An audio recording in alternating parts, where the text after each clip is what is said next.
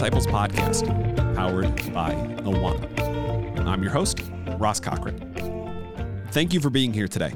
Uh, you may hear in this conversation that I might sound a little bit different, and I have Valerie Bell here, our CEO, who is on the phone. And like you, our lives have been disrupted, changed a little bit because of the coronavirus. But I'm so excited for this conversation because we're going to do what Awana does best and help you figure out how to talk to kids about a really important topic. Valerie wrote an article for the Billy Graham Institute entitled How to Help Our Kids Deal with Fears Surrounding COVID 19. So that's what we're going to talk about today. So, Valerie, yeah. thank you for being here. Thanks. Great to be here. I'm I'm sequestered at home too. This is so different.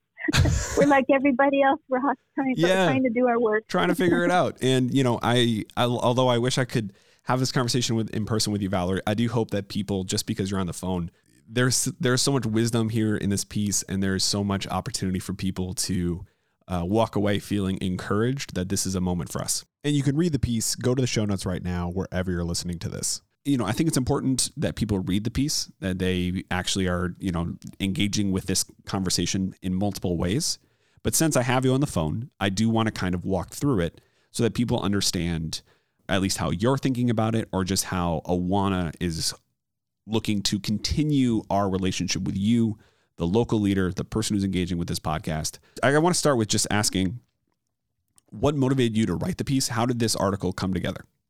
Well, um, let me just say thanks for having me, Ross. I've been sequestered for two days, and I'm so happy to have another human being on the other end oh my of goodness. my phone right now.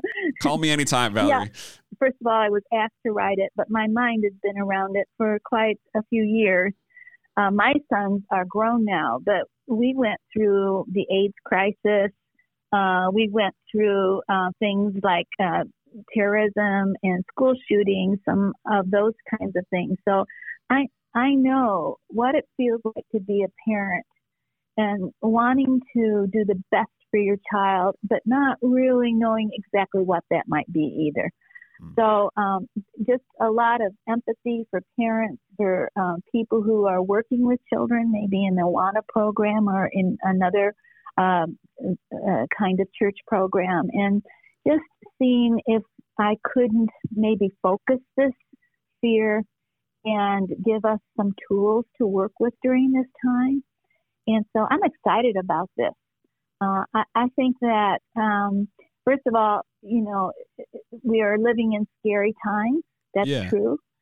Uh, and the, you know, actually, Ross, the, the advice I'm going to give or the principles I'm going to give uh, are going to sound a little bit like the advice we got when we were first hearing about the COVID uh, 19, you know, coronavirus. Okay. What they said, what they say to us? It was too simple, right? Yeah. They said, wash your hands, don't touch your face, keep social distance, you know? Yeah. And, it, you know, it's like I wanted something more than my bathroom sink at that time. I wanted like some big breakthrough in medicine, and right. it, they didn't have that. They had the basics. They kept coming back and telling us to wash our hands. So I'm going to talk about some basics. And, you know, it's very possible that people who are families of faith have skipped the basics. Um, Ooh, that's good. There may be a certain amount of actual spiritual neglect happening because we take for granted the basics. And so uh, let's talk about how, if we know what these basic tools are and our children are taught how to use them, how scary times can be much more than scary times. I love that. And yeah, me too. So, you know, they these worst of times that we go through, uh, and and I admit this is different in some ways than anything I've experienced in a rather long life.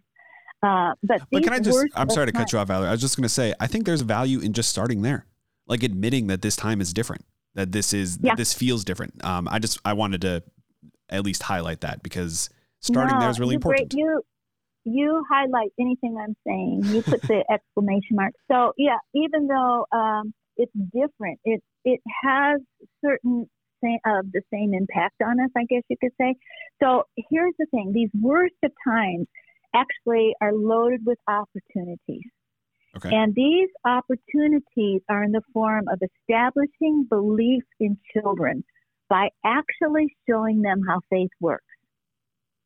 So at Awana, we have this crazy God dream, I guess you could say. Not that God's crazy, but our dream is crazy. And that is, we think that God is asking us to raise up the greatest disciple generation. Amen. The greatest disciple generation globally. And so uh, we are looking at so many things now through discipleship, through discipleship than we ever have really before that I know of anyway.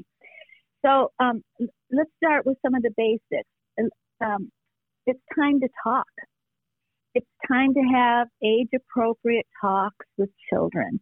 Uh, tell them the truth. Tell them the truth about life and then ask questions and find out what they know or what they think they know. Yeah. Uh, correct. Yeah. And Well, then yeah. we, it's amazing what goes on in kids' minds, right? Absolutely. I mean, my daughter was sick coincidentally, and she was convinced that her being sick is what caused everybody to be sick. And had, oh no. yeah, and just had that brief moment of, you know, she's four. She had that brief moment of panic. But as my wife and I were comforting her, you do have that moment of, okay, even someone who is that young, who hasn't had the opportunity to be heavily influenced by, you know, incorrect information or sort of the mass hysteria that we're all taking in through media, even someone that young, you need to have that conversation. You, we we need to be truth tellers, but also Yeah. people who can be do so in an age appropriate way. Yeah. So, you know, we assume a four year old wouldn't have any idea about this, right? Right. They pick it up. They just pick it up and in their minds it's something other than what it is. So you did just so right there, correct it. Correct anything that's not true or that's out of proportion. Um, I think it's important to explain what does a pandemic mean. Um, it's it, it is widespread, but that doesn't mean everyone will get sick or that everyone is going to die. That's great. Um, and so, you know, there's the truth. Here's what we're going through. Yeah, it's scary. And then after that truth and after the correction of any misconceptions they might have, you want to be sure to assure children that their health and safety are the most important priority to you and that uh, their parents will do everything possible to protect them Amen. that's why we're in our houses by ourselves right now. Uh, that's why we're not going to school. Uh, we, this is uh, how we protect each other during a time of pandemic. Okay, so Ross, Yeah. you can get you can get that kind of advice just about anywhere. Yep. Secular media, a lot of a lot of uh, the things I read that come out of our Christian community are there, and I would say here's where it's really important to not stop there. Don't stop at the reassurance. Don't stop at the explanation part. Um, this is the opportunity to become a disciple maker. So, besides reassurances, this is a time to share our God stories. Uh, share how your faith grew in a difficult time. Uh, children uh, will grow up in the soil of their parents' faith. So they are intuiting from their parents' lives what faith is and whether that parent really has it or not, or is it just talk? sure. so here, here's the the beautiful thing that can happen during a scary time, and that is that a child can be exposed to real hope and real faith from a real person's life that nurtures real faith. Amen. Be open. Be real. Have the faith talk. Um, be full of faith. This is the beginning of child discipleship. A discipled child needs a discipler. And in scary times, that discipler should be right next door to that child's bedroom, That's so mom good. and dad. And I, let me just ask. I think some of this conversation now for us is motivated by proximity, right? You know, we're all in our homes and Yeah. you can't really hide from your kids. So, for the person who really wants to be that disciple maker, how do we motivate them that this is the time for that to happen? Yeah. This is the big aha moment of faith for this generation. This is going to mark their lives. Mm. And they will remember how mom and dad uh, dealt with it. And so here it is aha, step into their lives with your God story. Amen. Why do you believe in God? How did He meet you? How did you come to faith? Uh, what does this moment mean to you? Do you have faith at this moment? Do you have hope at this moment? Are you different than a lot of the voices that are full of fear all around us? Um, why are we different? Why do we have hope? Uh, yeah, so I. I wish there was a way I could just put a neon sign uh, in every home, every Christian home that goes, This is the aha moment. this is the before and after moment in your child's life because they are going to remember this forever. Amen. And that you as a parent, you have been equipped for this, right? You may not feel, you may not necessarily feel this, but you know, time and time again in scripture, we see God using unlikely people. And if you feel like you are an unlikely person to shape your child's faith in an aha moment like this, I would just hope that you understand that God is not surprised by the coronavirus and that this is something that I believe at least God is seeing as an opportunity for my own life in my own discipleship making of my own kids. And if God's doing that in me, I am sure he's doing that in you. Well said. I love that. What a great encouragement. Thanks, Ross. Yeah. So just to kind of follow the contention of the piece, and you've you've talked about this before, but one of the things, one of the most important things that I think you've already said is that it's important for people to not to assume anything in what your kids know, what your kids are afraid of or not afraid of, because in a time like this where we are taking in so much information, it may be easy for us to think that oh, the kids' narrative is are set. They know that they're safe, they know that they're loved, and they, that they're fine. But to assume Yeah. that they don't know anything so that everything is explicit in a time of crisis is really important. And I think Mhm. the way that that happens is by doing some of the things you talked about, using some of these tools. So, what are some important spiritual practices or the toolbox that parents in particular should be activating right now to help kids deal with the fear associated with COVID 19? So here are these simple tools. And once again, uh, I think it's important not to assume that our children have them. Uh, even kids who are raised in Christian homes, go to Christian schools, are Awana kids, have memorized a lot of Bible verses, may not know how to use these tools in scary times. And I feel like this is where we get into a certain amount of spiritual neglect with our children because of our assumptions. Um, that because they've been exposed to these things, they actually know how they work, and that's just not how we should assume. Um, so let me let me just talk about some of these very simple tools. You're going to hear this, and you're going to go, "Hey, this is like you know, wash your hands," and and I own that a little bit, but I'm going to show you. I hope uh, as we finish and go through this broadcast actually how they work and um, how they can make a difference. Um, so a disciple or a disciple has a greater comfort in this world than people of no faith or just kind of minimal faith. A disciple has a great set of tools and uh, they know how to use them. So the first thing I would say is make sure that your children, uh, first of all, understand the gospel, uh, that they have put their trust in God, that they know that earth is not their forever home. Uh, do they understand uh, that Christ died for them and that um, we are eternal beings through salvation in Christ? Um, then remember that they have tools that have strengthened generations of believers through other challenging times.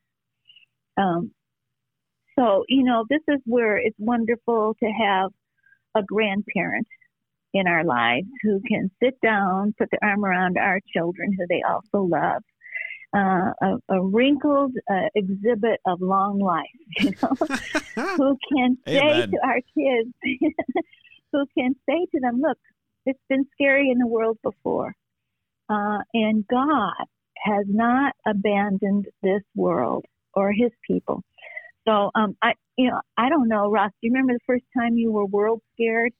Oh man, uh, probably. What I mean, was it? Probably 9/11 is probably the the best example for my generation, um, where you have that sort of that glass bubble pop of not only is is the world scary, but that the world's a lot bigger than it seems when you're a kid. And we'd never seen that before, that kind of terrorism, right? That was so new to us. How, do you, can I ask you how old you were when that happened? Oh, uh, fourth or fifth grade. So that would have made me 10 or I guess 10, 10 turning 11. Yeah, that's a pretty impressionable age because you're you're old enough to really be picking up a lot of talk about it and maybe not uh, getting it all filtered through the truth grid. But yeah, so I remember when I was in third grade, we started these air raid drills that we would get under our desk and uh, wait for the Russians to come. Oh my goodness. Oh my goodness. and uh, I know, and talk about scaring a generation of kids. right. Yeah. but I do remember how frightening that was to think that there's this big global, uh, potentially not more than damaging, earth and life threatening that was coming to your doorstep. That that, this, that was frightening. Um, you know, other generations before us, the greatest generation, uh, went through two world wars and a depression. And I think their lives were constantly marked by great global, um, fearful things.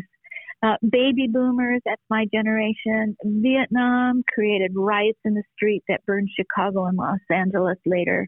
Uh, great societal unrest, generation gaps. Um, and more recently, my children, uh, who are grown now, but um, they had to deal with the AIDS epidemic. I remember I had an eight year old and I had to explain AIDS to him before I'd had the talk with him.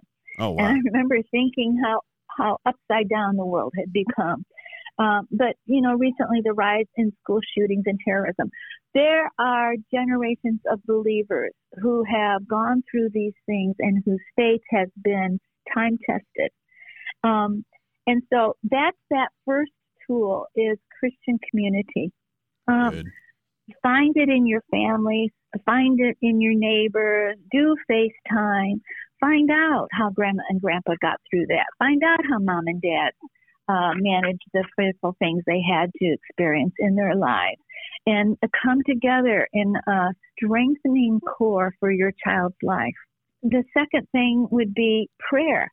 Like I said, so basic, but I'm going to well, work that out a little bit just Yeah. to show you how to Wash your hands for a full 20 seconds. Yeah. Wa- yes, wash your hands for 20 seconds. I know it sounds like that. And the last thing would be scripture. the idea of cultivating community, which I think is so important, I also think that it's helpful to eh, lean into the fact that we are living in such a unique time where you mentioned FaceTiming your grandparents. You may be in a position where your kids can't hug your grandparents, and that is probably really challenging for them and for your grandparents or for your parents in that scenario. But that we can cultivate a community and a Christian community online, which also allows for you as a parent to lean into the good parts of the internet. You were talking about that neon sign and that aha moment, the to be able to put a Yeah. neon sign over the stuff that's online of this is what community looks like, even if we can't be together. You know, uh, I think during this scary time, we're all learning the upside of technology. Yes. We're- Yes. You know, we're all working at home. And uh, yeah, I love that, uh, Ross. Use that to form community uh, for your children during this time. And, and I'm, I say that aware that there are a lot of families who don't have grandparents that they're close to. Hmm. Adopt a pair. Yeah, really just say my kids need grandkid grandparents for a while. Would you mind um, being that for us? No, I can't think of anybody who would be put off by that. If if somebody asked Steve and I that, we would be so complimented. So yeah, use this technology in ways that we haven't before. I love I love that. That's great. Now you mentioned the uh, the other two sort of basic tenets in this are prayer and scripture. So hmm what does that look like? So let me kind of illustrate this. Uh, my mother uh, was a strong Christian believer, and I went through a period. I was, I think, four years old. An uncle had died, and I had seen my parents grieving, and it shook me up. It was the first I knew about death, and of course, I thought it was all about me, and that um, I was going to die when I uh, fell asleep. And so I couldn't sleep. And um, my mother, this was how she dealt with me for a few nights, she came and sat on the side of my bed and reassured me, tried to comfort me. Uh, and um, that was very nice, but it was not enough.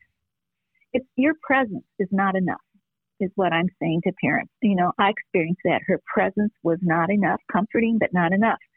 And so then she got a little more desperate with me and she decided I needed to know how to pray. I'm four years old. Uh, you are not a great um, deaf prayer at four years old. So she took my hand and she assigned a word to each finger. And it was, I will never leave you. Five words. I will never leave you.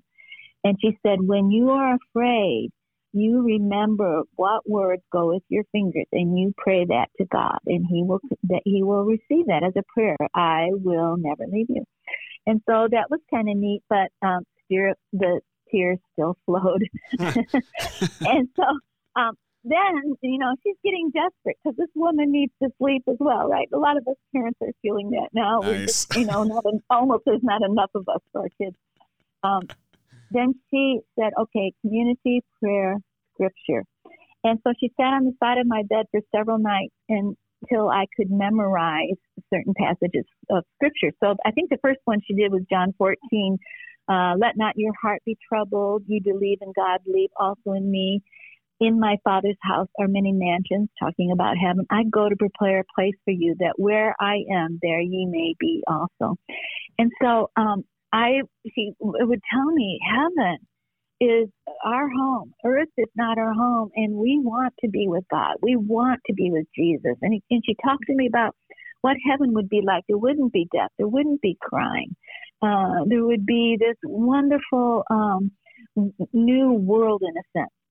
And so um, a crucial night came after I could uh, pray those that prayer and recite that scripture, where she came and sat on my bed and she said, "Now, Valerie, you know how to pray, and you know scripture. When you are afraid, use those tools." And then she had her nerve to walk out of my bedroom, oh, leave oh, wow. the door open a crack, and not come back when I cried. And I had to comfort myself with the tools that she had left me. So, community prayer and scripture, I know it sounds like the spiritual equivalent of hand washing, but I think we'd be amazed how many kids really need help on how to use those tools. How do I make this work? You know, when do I use them?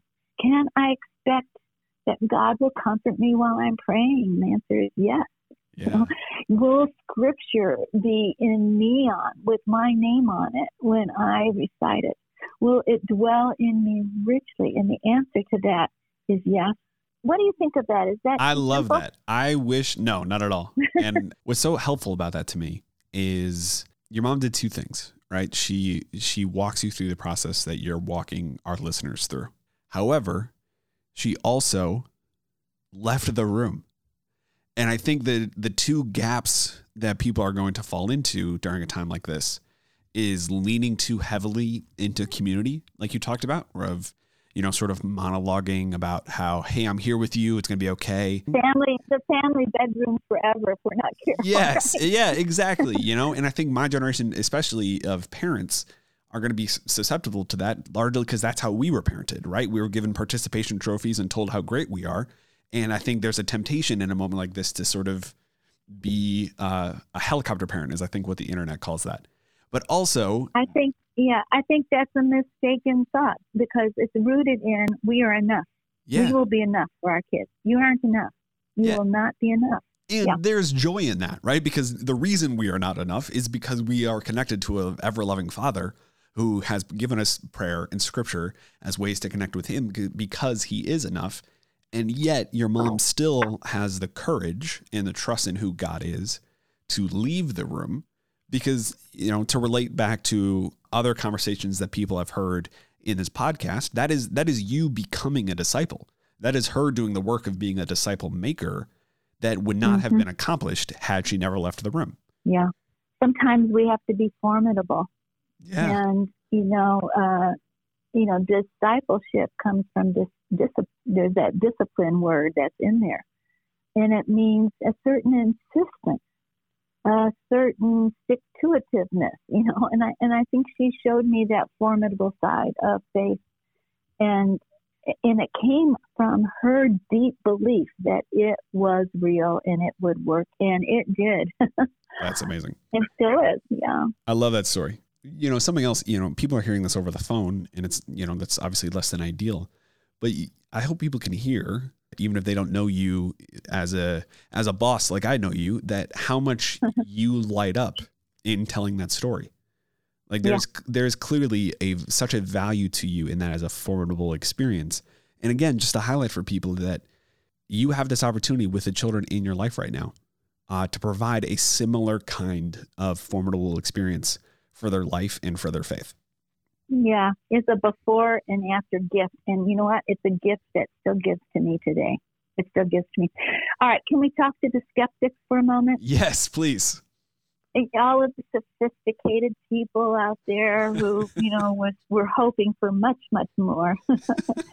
um, can I show you how this works and how it worked uh, at 9/11. You said, you know, 9/11. You were 10 years old. Of course, that was earth shaking for all of us. That being 10 years old, that must have been something.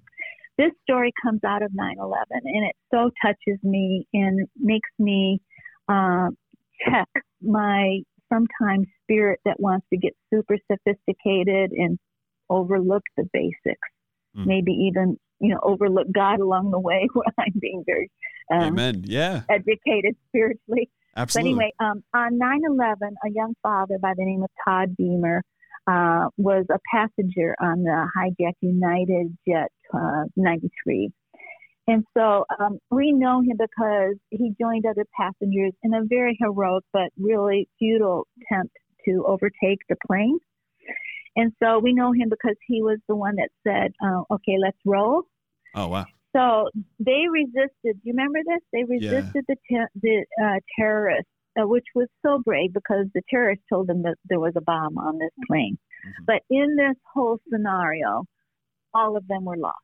They all died.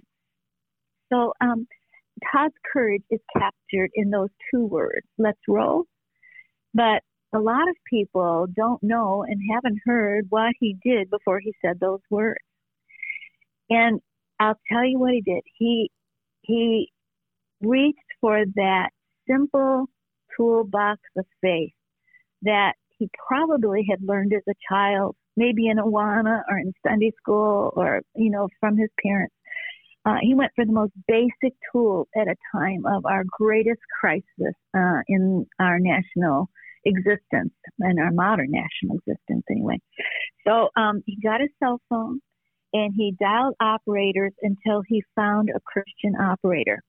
And what he asked from her was very interesting. He asked for one uh, operator who could pray the Lord's Prayer with him. Wow. And I imagine when he got to the part that said, um, and, and uh, lead us not into temptation, but deliver us from evil. I bet those words were in capital letters as he prayed with this Christian operator. Mm-hmm. And then he went a little further and he asked her if she could recite the 23rd uh, Psalm with him. Um, uh, the Lord is my shepherd, I shall not want. Um, and it goes in, thou preparest a table before me in the presence of my enemies, and talks about God's presence in the midst of evil uh, coming into our lives. And after that, uh, he found the spiritual strength to face that crisis.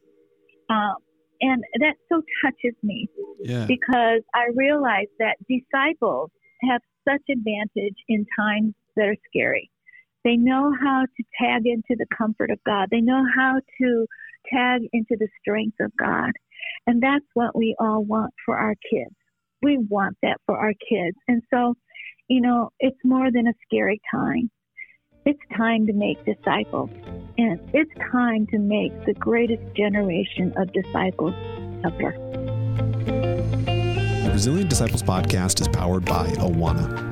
Awana is a global nonprofit organization fueled by the generous support of individuals, churches, and organizations, as well as resource sales. All of this is to accomplish our mission of equipping leaders to reach kids with the gospel and engage them in lifelong discipleship. The podcast is mixed, edited, produced, and hosted by me, Ross Cochran. Thanks to Kevin Norris and Phil Wallace for making this podcast happen. Go to resilientdisciples.com for resources and many more of these conversations.